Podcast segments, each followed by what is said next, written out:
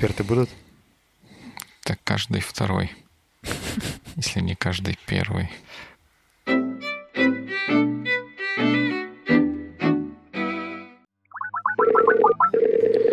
Ты осознаешь этот исторический момент? То, что сегодня четверг?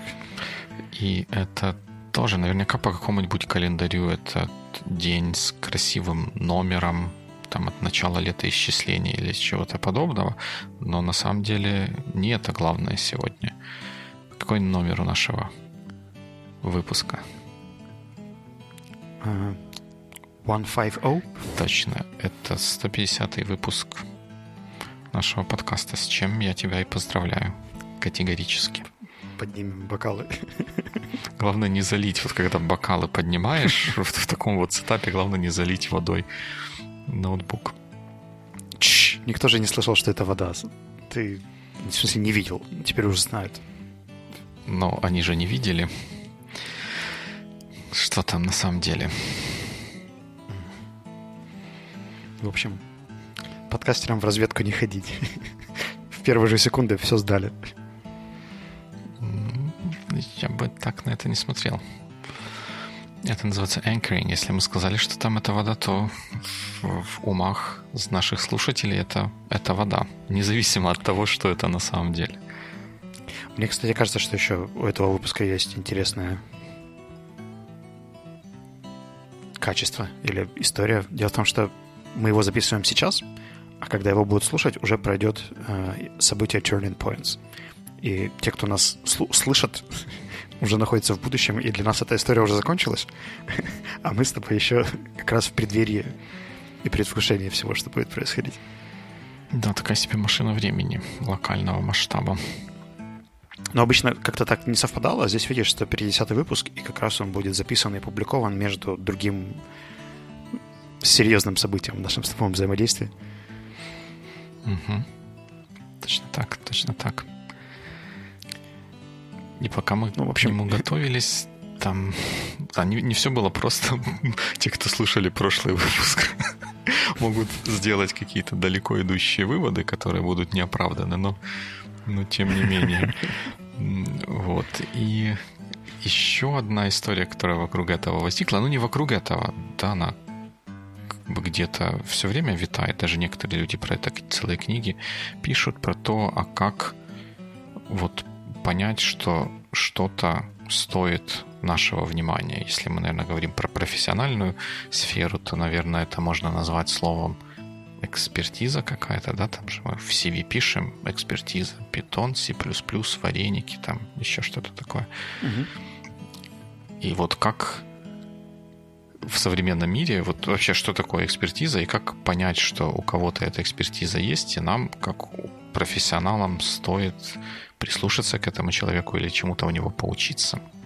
Ну, я думаю, что до того, чтобы обсуждать, как понять, нужно ответить на два других вопроса. Зачем нам нужно это все понимать вообще? И дать определению слова экспертиза, как его понимаем мы, потому что мне кажется, что это у каждого может быть свой совершенно другой набор смыслов за этим словом. Ну, давай попробуем. Ну, зачем ты можешь рассказать историю, откуда это, этот вопрос вообще? Этот вопрос, наверное, закономерно возникает в таких ситуациях, когда мы что-то организуем, когда мы, в нашем случае мы организуем события Turning Points, и мы обещаем, что там будет интересно и будет полезно, и мы рассмотрим в нашем случае четыре точки вокруг работы команды и компании, а команды компании даже отдельно взятого индивидуума. Мы поговорим про то, что такое ценности, что не ценности. Мы поговорим про то, как происходит взаимодействие менеджера и команды, и его команды, а как минимум один аспект из этого всего. Что у нас еще будет в программе? Управление продуктивностью компании. Да, при помощи KPI или, или не KPI. Или без или помощи. без помощи KPI. Да, и собственно, управление собственной продуктивностью и там, какие-то более лучшие инструменты, чем New Year's Resolution, который заканчивается 2 января. И, естественно, у тех людей, которым мы рассказываем об этом событии, иногда возникает закономерный вопрос, а зачем мне вообще вас слушать? как бы кто, кто вы такие, уходите, я вас не звал. Ну, ты знаешь, мне кажется, что здесь два вопроса на самом деле. А, вопрос, зачем, в смысле, что я из этого получу, и какие у меня будут результаты, изменения и так далее, это не про экспертизу, это про коммуникацию события. Здесь, правда, хороший вопрос, если человеку не очевидно, да, из угу. тех описаний, которые мы придумываем, что он получает, то, возможно, стоит улучшить описание и как-то более явно об этом говорить. Угу. Второй вопрос где пруф того, что вы можете этому научить, он для меня звучит очень абстрактно, особенно учитывая world trends, то, что люди выбирают в президенты Трампа, в Зеленских и так далее, которые, по идее, не обладают экспертизой, чтобы делать ту работу, на которую их нанимает общество, но при этом обладают чем-то другим. Э, мне кажется, что это не только вопрос оценки экспертизы, а, в принципе, выбор доверия и насколько мы готовы следовать да, за теми или иными людьми угу. в каких-то вопросах. И экспертиза здесь всего один из вопросов. Э, например, там, один из участников Turning Points ссылался на то, что просто зная нас, интересно, что из этого получится, да, и как мы обыграем эти темы. И мне кажется, это тоже не вопрос экспертизы, а вопрос просто доверия и какого-то предыдущего бэкграунда или опыта. Да, я с тобой совершенно согласен. Наверное, это не мой термин. Я пытался вспомнить, где я его мог первый раз услышать. Естественно, мне это не получилось. Но, тем не менее, есть э, такое название для того, что происходит, особенно в информационном поле, как экономика внимания. Это та постоянная борьба за внимание людей, в которой мы все так или иначе участвуем при помощи фейсбуков, ивентов наших, блокпостов, твитов, инстаграмов, историй и тому подобной всякой, хотел сказать, ерунды, но, наверное, не совсем ерунда, ну, как минимум, часть из того, что происходит. И вот эта вот борьба за внимание, если она раньше она, наверное, намного прямолинейнее транслировалась в экспертизу, да, вот если как бы условно эксперт, то для того, чтобы свои мысли доносить большому кругу людей, было не так уж много способов. Ну, там, телевидение как-то появилось, но до этого тебе нужно было писать книги. А чтобы писать книги, тебе нужно было пройти через какое-то количество этапов отборочных, где не экспертов в хорошем смысле этого слова отсеяли бы. И получалось так, что если что-то в книзе пыше, то это значит, это достойно, как минимум достойно внимания. А сейчас, когда стало намного, намного, намного, намного легче доносить любые мысли до любых людей, вот этот вопрос, он становится более, более сложным, наверное, как, как распознать. Ну, мне кажется, что здесь вопрос отдельной статусности. Да? То есть автор книги — это, правда, статус, который у некоторых людей может вызывать большее доверие. Я не знаю, насколько это показывает экспертизу или не показывает, потому что я могу предположить, что в какой-то гипотетической вселенной Дима Маленко мог бы написать книгу про изучение английского языка. Э, окей, может быть, не Дима Маленко, а Дима Соленко, чтобы под псевдонимом. Не палевно и получить статус для какой-то группы людей, которые не будут читать mm-hmm. эту книгу никогда, но при этом ты будешь автором э, какого-нибудь бестселлера издательства Днепропетровские э, Майвы. Ну, ну да, но это же транслируется, мне кажется, просто от каких-то исторические какие-то нахлесты, они переливаются один в другой. Как бы книги раньше, когда-то вот давно, да, книги печатать было, было дорого. И, соответственно, только те, кто были там полностью в себе уверены, кто могли за собой там, сплотить каких-то там издателей, спонсоров или еще чего-то, э, могли напечатать что-то важное. Получалось, что если ты что-то напечатал, поскольку как бы общий сетап был такой, что напечатать можно только что-то важное, если ты, напи- ты был автором чего-то напечатанного, значит, ты что-то сделал полезное. Но со временем пропорция усилий, она сменял, и изменялось. Я могу сейчас там нагенерировать 200 страниц какого-то текста и в понедельник получить отпечатанные красивые экземпляры книги.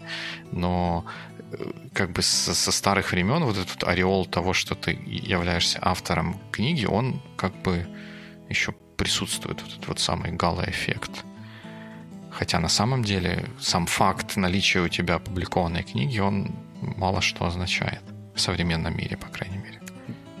Давай попробуем пойти с двух сторон. Первое — это все-таки закончить кейс с принятием решения идти или не идти на событие, воркшоп или еще куда-то, а потом поговорить немножко более абстрактно по ассессменту экспертизы, насколько это возможно, невозможно и как с этим жить.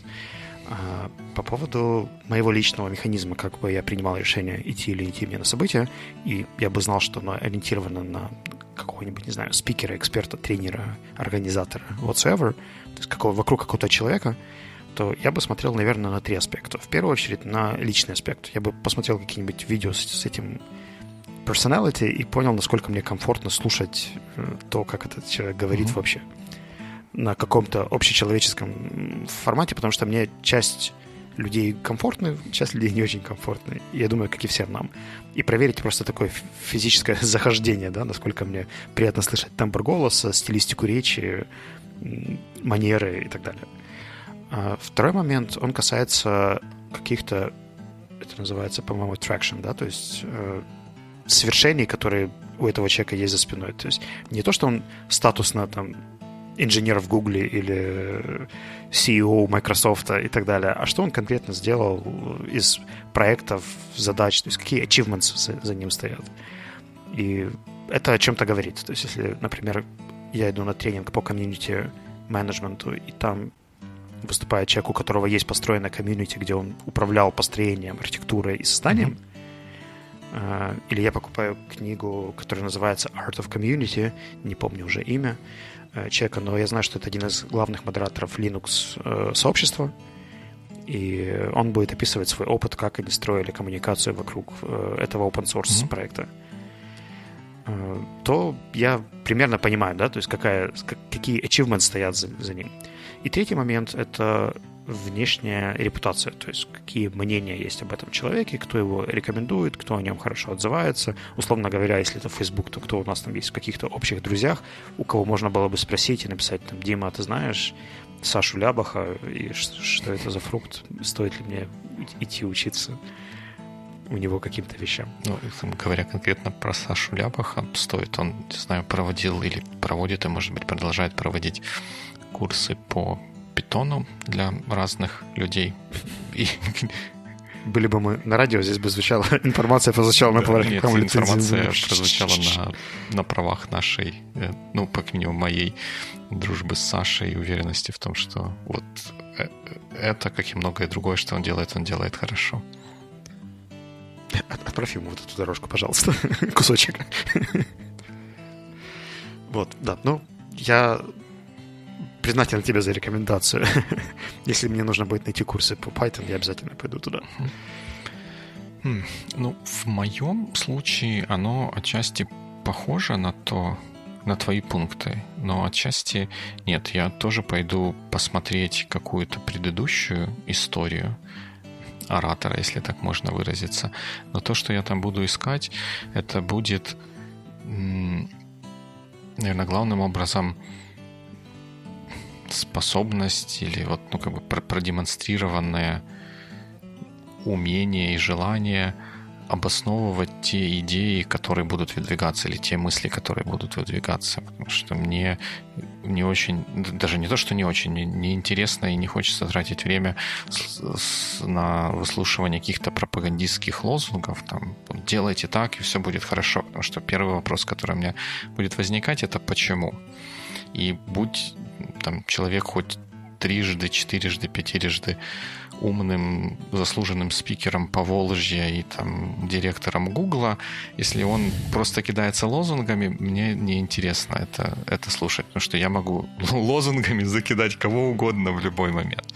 Но если, даже если это, может быть, не такой известный человек, но он демонстрирует интересные рассуждения и как бы и что, что, наверное, наиболее было бы интересно для меня, интересные рассуждения, которые приводят к выводам, с которыми я, может быть, где-то не согласен или расходятся с моей точкой зрения, то это было бы для меня интересно вдвойне. И я бы шел при возможности слушать такого человека, общаться с ним, независимо от других каких-то факторов. И даже иногда я бы для себя сознательно искал вот этот вот самый пресловутый выход за зону комфорта, чтобы поговорить с теми людьми, которые ну, придерживается каких-то других взглядов и при этом стараться не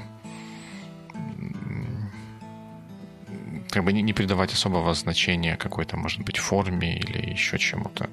Вот я как, как человек очень не люблю, как это называется, абсценентная лексика, да? Так это культурно называется. Я ее очень не люблю, не поддерживаю и сам не использую, но есть некоторые спикеры, которые ее используют. Так вот, для того, чтобы... Ну, иногда я готов наступить на свое брезгливое отношение к такого, к такого рода лексике э, в надежде услышать какие-то интересные рассуждения, которые мне будут полезны. И это, пожалуй, главное. А, у меня за всем этим стоит другая проблема, потому что я, раз уж мы сегодня хвалим Саш, похвалю еще одного Саша, который Саша Бабко из Априолита. Мы с ним время от времени общаемся на тему leadership management. Я знаю, что ему эта тема очень интересна, у него достаточно много своих кейсов, опыта и так далее. Но это знаю я. Если бы такой же Саша организовывал какой-то ивент, а, я знаю, что сам Александр не публичен в плане размещения своих мыслей где-то. И если я не могу зайти на его Facebook-страничку и увидеть, да, там какие-то публикации или предыдущие ивенты или еще что-то, но при этом я знаю, что в том состоянии, в котором я знаю Сашу сейчас, он правда экспертен, и у него очень много историй, опыта, кейсов, research а, статистики, экспериментов в этом направлении. И получается, что моя выборка была бы очень не соответствующая правде, да, потому что я не могу онлайн проследить его mm-hmm. реальные достижения. У меня навряд ли есть возможность зайти куда-то в компанию, да, или я не буду так глубоко копать, чтобы понять, что он там делает, какая атмосфера менеджмента в априорити в Днепре. А, но сейчас, как бы заглядывая за как это, бэкстейдж, да, то есть раздвигая гардинки, я понимаю, что Саша, правда, экспертен, хотя он не показывает это в публичном плоскости. Возможно, у него не было задачи выстраивать какой-то public image вокруг э, того, какой экспертизой он обладает. И за счет этого я мог бы упустить его как потенциального спикера, как человека, у которого стоит чему-то учиться и так далее. Э, и вот здесь получается, что если нет двух пунктов визуальных каких-то результатов онлайн и предыдущих спикерских достижений, видео или чего-то, где можно посмотреть, как человек об этом говорит, то уже можно не увидеть очень хороший как uh-huh. джем, да, э, драгоценный камень, который вот, вот он здесь перед тобой, но в силу этих фильтров я могу его отсеять. Да, есть, есть такая опасность. Ну и, соответственно, наверное, отсюда выкатывается второй вопрос про более-менее четкий assessment, да, то есть в уровне экспертности, как понимать вообще само слово эксперт, да, то есть вокруг экспертизы, это звучит как такой статус 80 уровня, что ты эксперт в подкастинге. Вот когда ты становишься экспертом в подкастинге, слово экспертиза, оно же, по сути, если у тебя хорошая, сильная, глубокая экспертиза в этом вопросе, значит, ты эксперт, right? Или ты так не согласен? Не знаю. Не понимаю твою мимику. Ну, эксперт это вот что вообще такое? Это, наверное, человек, к которому мы приходим для того, чтобы он, то, что по-английски называется render his professional opinion on subject matter, к которому приходим. а эксперт в мостах, мы начинаем строить мост, вот мы его спроектировали, мы при, приходим к нему, и он говорит да или, или нет. А мы э, приходим к нему за его экспертным мнением, потому что это экспертное мнение позволяет нам избежать каких-то неоправданных затрат времени, денег или еще каких-нибудь ужасающих последствий. Ну давай, а вот твой кейс, который ты привел про выбор не знаю, тренера, угу. спикера, хоста Он ивента. никак не связан с экспертностью. Вот он э, связан с вот как раз, как раз той экономикой внимания, о которой я говорил. Это для меня способ принять решение, хочу ли я уделить внимание вот этому человеку, вот этому выступлению, вот этому событию или не хочу. Я не, не буду туда идти с ожиданием того, что на меня не зайдет какая-то божественная, экспертная благодать и сокровенное знание. It depends, ты знаешь, потому что ты просто смотришь на это с колокольни своих э, опыта uh-huh. выступлений, большого количества ивентов и так далее. А вот я смотрю, у меня сейчас одногруппник э, ищет первую работу в IT в project management, и для него практически любой ивент — это какой-то insightful experience, потому что практически все, кто выступает, имеют больше опыта, чем он в любых кейсах, в любых историях. И он с каждого мероприятия, которое, на которое я бы даже, наверное, не открыл mm-hmm. на Фейсбуке, не то чтобы не пошел, он для себя находит какие-то новшества и идеи. Поэтому это еще вопрос целевой аудитории, да, то есть кому, кому это инсайт и идея, а кому это просто повод задуматься над чем-то своим, кому это вообще бесполезно. Ну, это, опять же, мне кажется, вписывается в ту, в ту линию, которую я пытаюсь гнуть, что это про внимание и про ценность для каждого отдельно взятого человека. Это стоит моего внимания или не стоит, стоит потраченного времени или не стоит. А экспертиза — это вроде бы как что-то абстрактное, не зависящее от э, внешних обстоятельств, как бы, вроде бы. И для того, чтобы получать пользу, не обязательно слушать эксперта, потому что ну, ты можешь э, да я, ну, я не знаю, ну, там, когда ты думаешь об коллегу, да, обсуждая с ним э, какую-то проблему, с которой ты столкнулся, ну, вот там у программистов такое принято, да, там какой-то pair programming делать, то твой коллега, он не обязательно эксперт в том, на что вы смотрите, но ну, смотри, мы немножко увиливаем, потому что твой же изначальный вопрос звучал как э, человек, который хочет решиться uh-huh. идти на turning points или нет, и одним из основных аргументов это чему вы можете uh-huh. меня научить, то есть или какая, какой у вас бэкграунд для того, чтобы поднимать темы values, KPIs и говорить об этом глубоко и профессионально. И это все-таки, мне кажется, косвенно на вопрос экспертизы. Ну, мне, мне кажется, что, наверное, то, то, к чему я веду, это то, что такой вопрос в современном мире, он такой какой-то не, неэффективный. Непонятно. Question rejected. Следующий. Ну, он, он, он не rejected. Мы его по, по, по инерции, наверное, задаем, но он, мне кажется, чем дальше, тем больше чем дальше, тем меньше релевантный к тому, что происходит в такой вот обычной, обычной ситуации.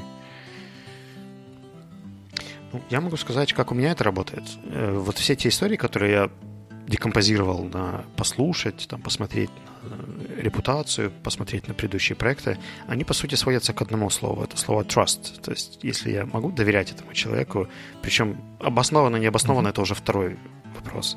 Кому-то я доверяю, потому что я с ним поработал, кому-то я доверяю, потому что он мне просто нравится.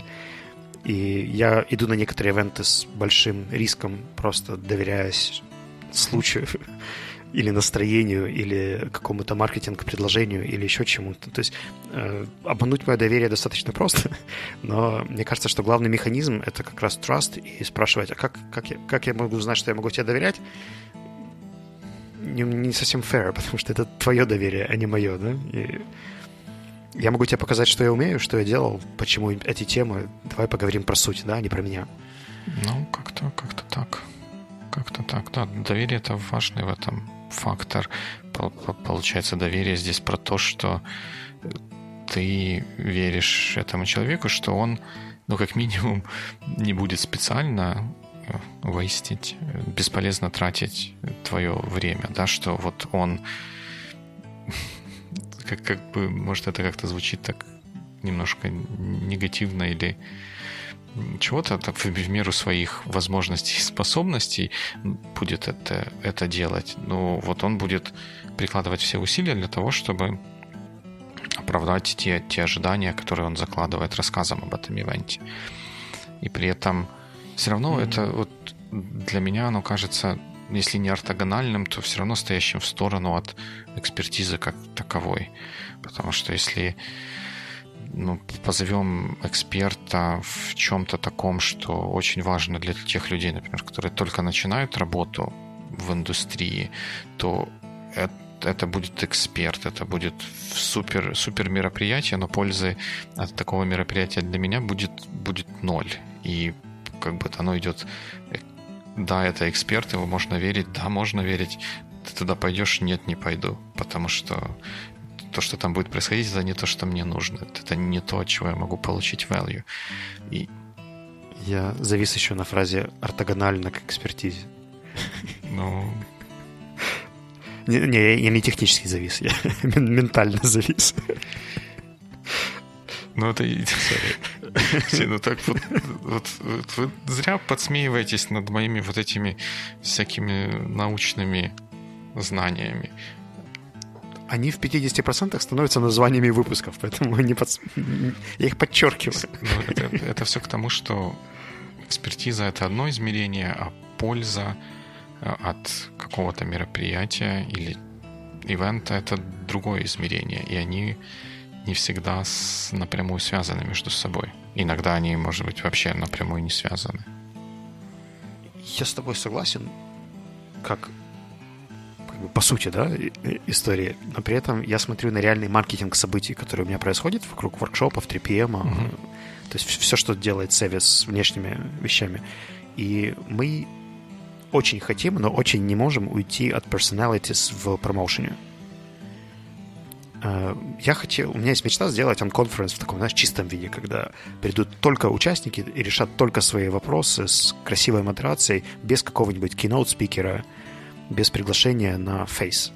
Э, и при этом я с кем не говорю, вот мы, сейчас планируем запускать 3PM в Киеве, я с кем из ивентеров не говорю, они говорят, оставляй идею с front-face, потому что так промоутить ивент легче. То есть люди все равно по инерции будут отсматривать, кто там главный, да, то есть кто будет носителем идеи. При том, что ты уже знаешь формат 3PM, и там, по сути, спикер, он задает только 20 минут вектор, да, или ставит проблематику, и дальше все.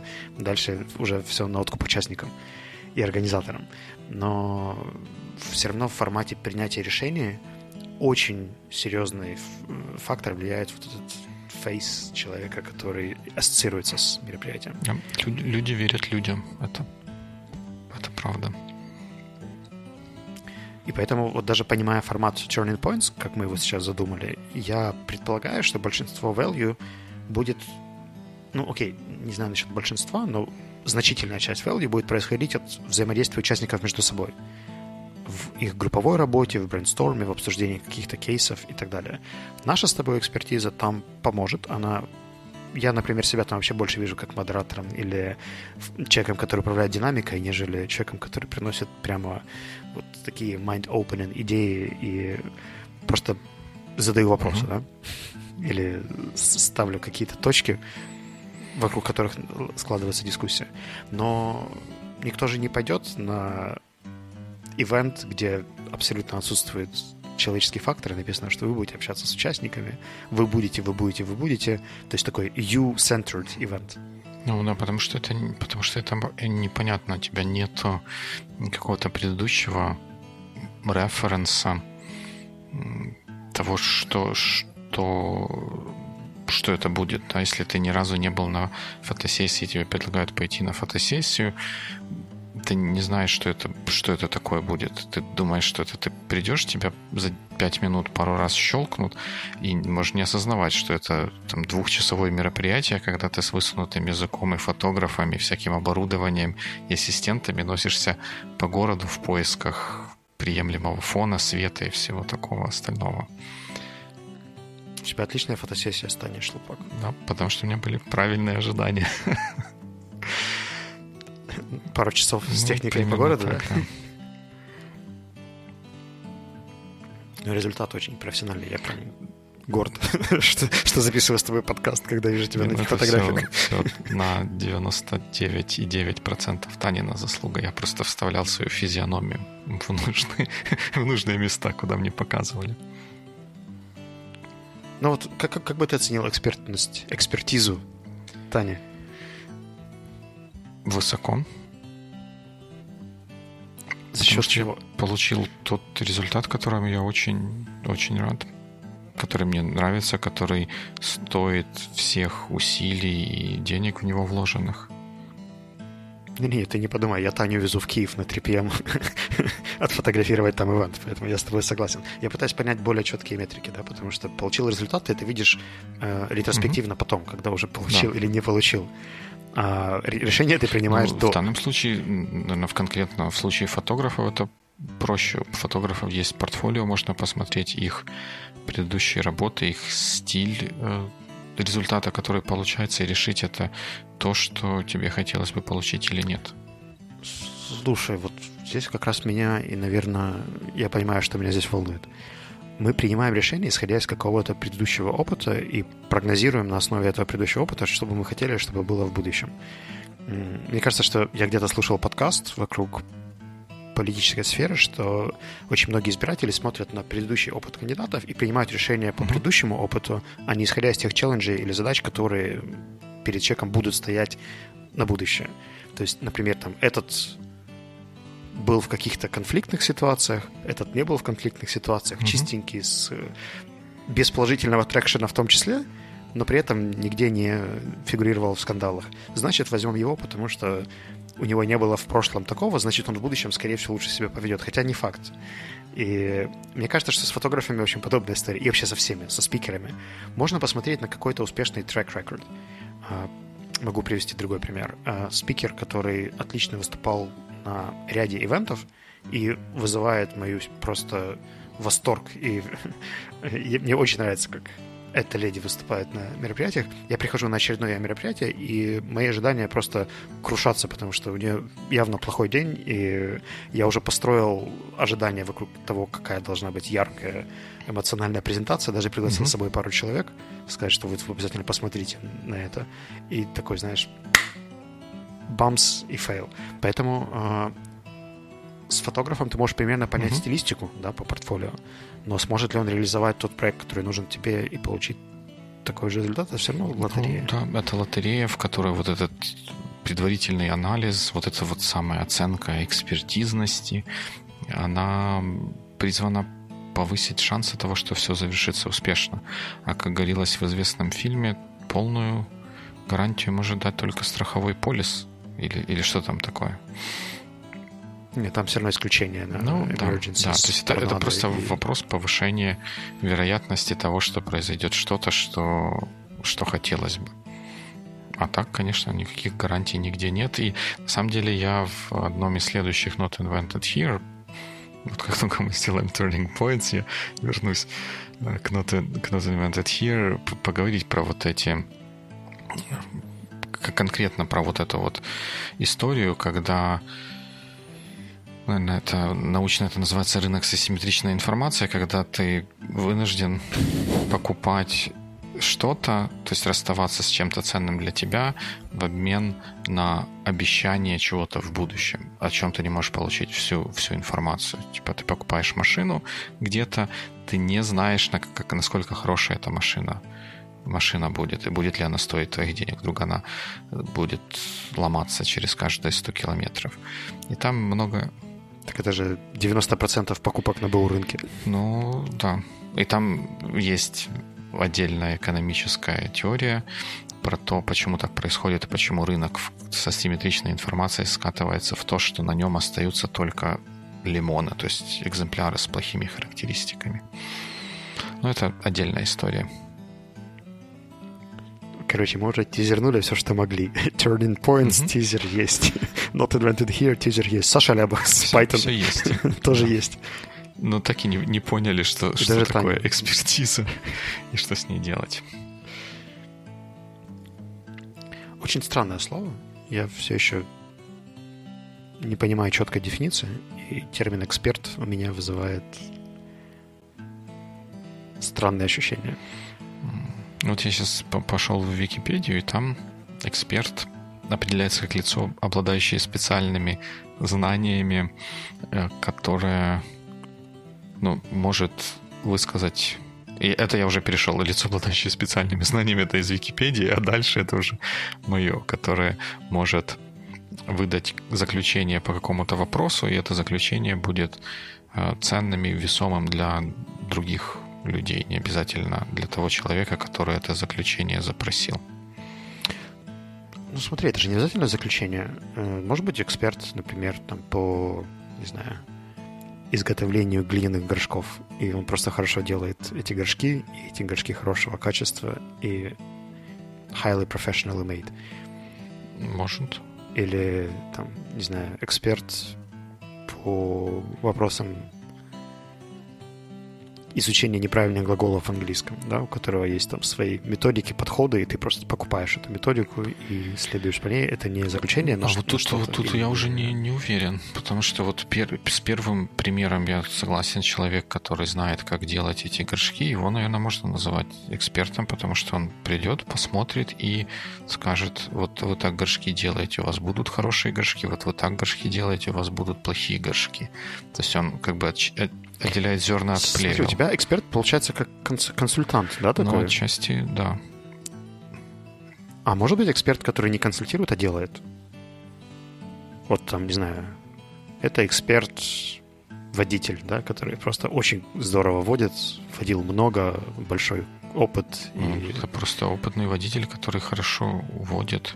Мне кажется, вот для, для экспертов важная составляющая экспертности это в том, что он эти вот экспертизы налево-направо как-то раздает и отделяет от себя. Если я просто что-то делаю хорошо, то я просто что-то делаю хорошо. На 30-й минуте я пошел гуглить, что такое слово expertise. И спасибо словарикам, которые говорят, что это expert skill or knowledge in a particular field. Uh, синонимы, которые они предлагают, это proficiency, competence, skillfulness и так далее.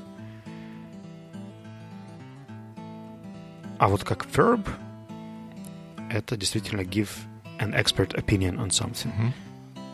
Мне кажется, что экспертиза и давать экспертную оценку — это два аспекта, да, и чтобы давать экспертную оценку, ты должен быть экспертом, а эксперт — это не тот человек, который дает оценку, а человек, который обладает нужными квалификациями для этого.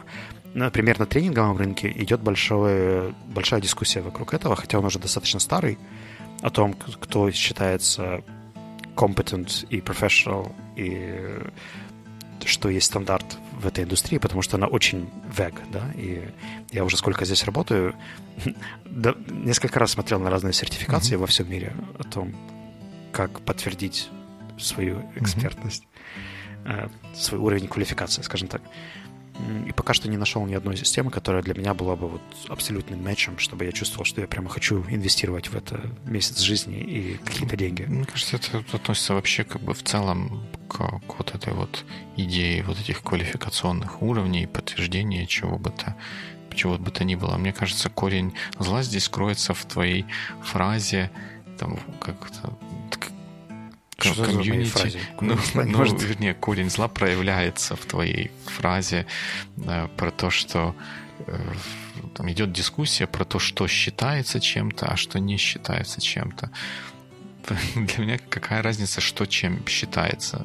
Главный практический результат. Если я могу организовать э, тренинг, я могу продать э, билеты на этот тренинг, люди уходят довольные, то какое no, no, no, no, no. Это вот история с Саймоном Синеком, Понимаю. понимаешь?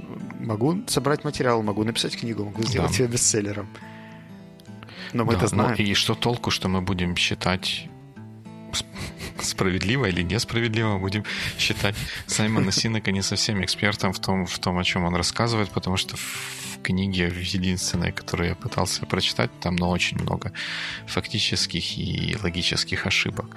Но это не, не мешает ему быть не считаться, а быть одним из успешных тренеров, которые зарабатывают на этом много денег. И мы можем то, что мы считаем или не считаем, не имеет почти никакого отношения к происходящему. Если мы сможем всех убедить, что нам не стоит слушать Саймона, тогда как бы это будет более интересно. А так... Ты уже второй человек, который Саймоном не приносит. Я коллегой обсуждал его видео по поводу leadership и был весьма скептичен. Ну, Теперь ну вот да. Мы вспомнили Start with Why. Но, но это, наверное, вот как раз, как раз вот, вот, вот эта вот экспертность, которая какая-то вот внешне напускная, что ли, вот та, та экспертность, против которой я выступаю вот своими рассказами про то, что мне хочется от человека услышать осмысленных обоснований тех идей или мыслей, которые он озвучивает. Потому что если спросить у первого встречного, кто такой Саймон Синаки, эксперт он или не эксперт, я почти уверен, что очень многие назовут его экспертом. Хотя, хотя я бы не стал тратить время и внимание на то, чтобы смотреть э, какие-то видео или еще что-то такое вот, или читать следующие книги Саймона. Просто любопытно, сколько у него было просмотров на TED-токе. Мы сейчас посчитаем, сколько Ой, вот времени про ушло вот, вот, вот, вот зря, вот зря ты зацепил про, про TED Talk. Я недавно слушал, и вот то, тоже вот это вот экспертность, да, если про это говорят на TED, это вот идея, которая worth, worth spreading, это вот прям, прям золото.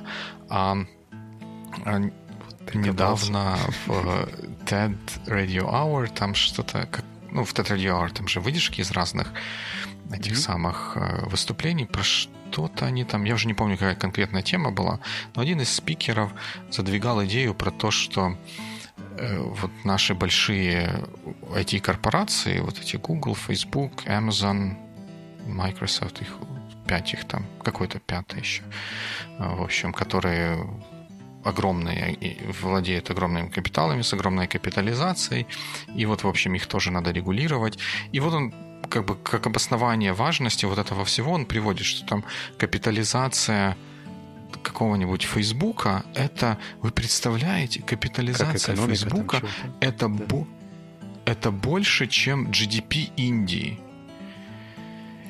И, и, и, и ты сразу, кто-то начинает думать, ну смотри, вообще, ну прям человек прям фактами блещет, а то, что он слав... сравнивает кислое с длинным, относится на второй план. Потому что что такое GDP? Это регулярный годовой, ну, как бы годовой доход, который это, конечно, неправильно, не научно, но это что-то, это цифра, которая меряется конкретными календарными сроками. То есть GDP, оно в расчете на год. Капитализация Фейсбука – это просто стоимость Фейсбука. Это не, не то, сколько Facebook зарабатывает в год.